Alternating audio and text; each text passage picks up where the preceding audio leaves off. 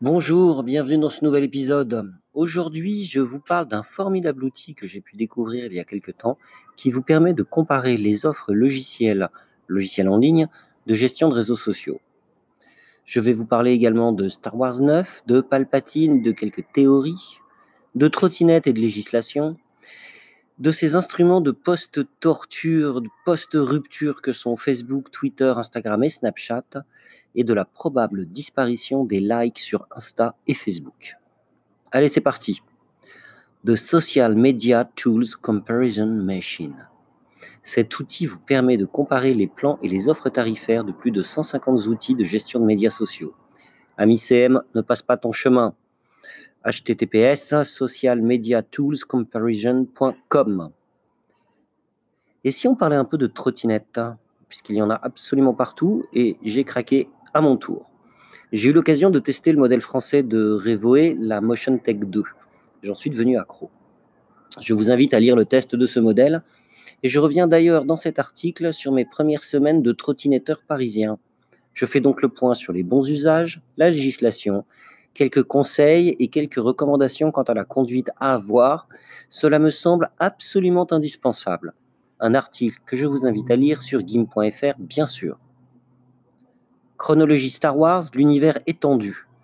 Et quelques petites théories sur Star Wars 9 et l'empereur Palpatine.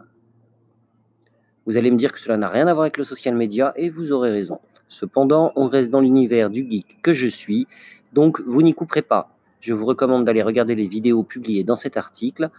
Je les ai postées en fin de semaine dernière sur gim.fr.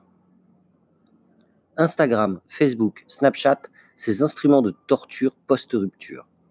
Une séparation amoureuse, c'est accepter qu'une personne sorte de votre vie du jour au lendemain. Les réseaux sociaux rendent ce processus quasi impossible.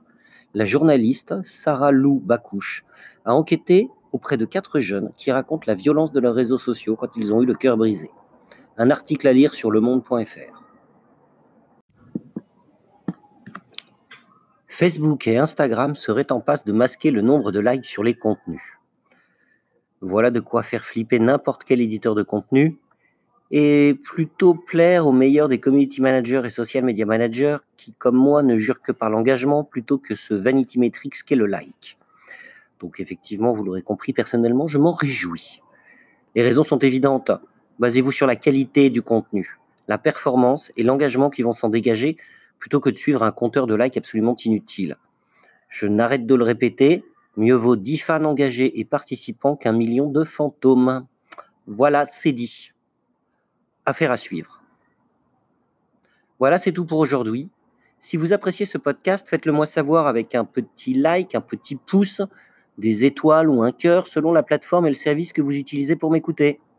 Je vous rappelle que ce podcast est disponible sur plus de 13 plateformes, encore Apple Podcast, Google Podcast, Spotify, Breaker, Castbox, Overcast, Pocketcast, Podbean, Radio Public, Stitcher et Amazon Alexa.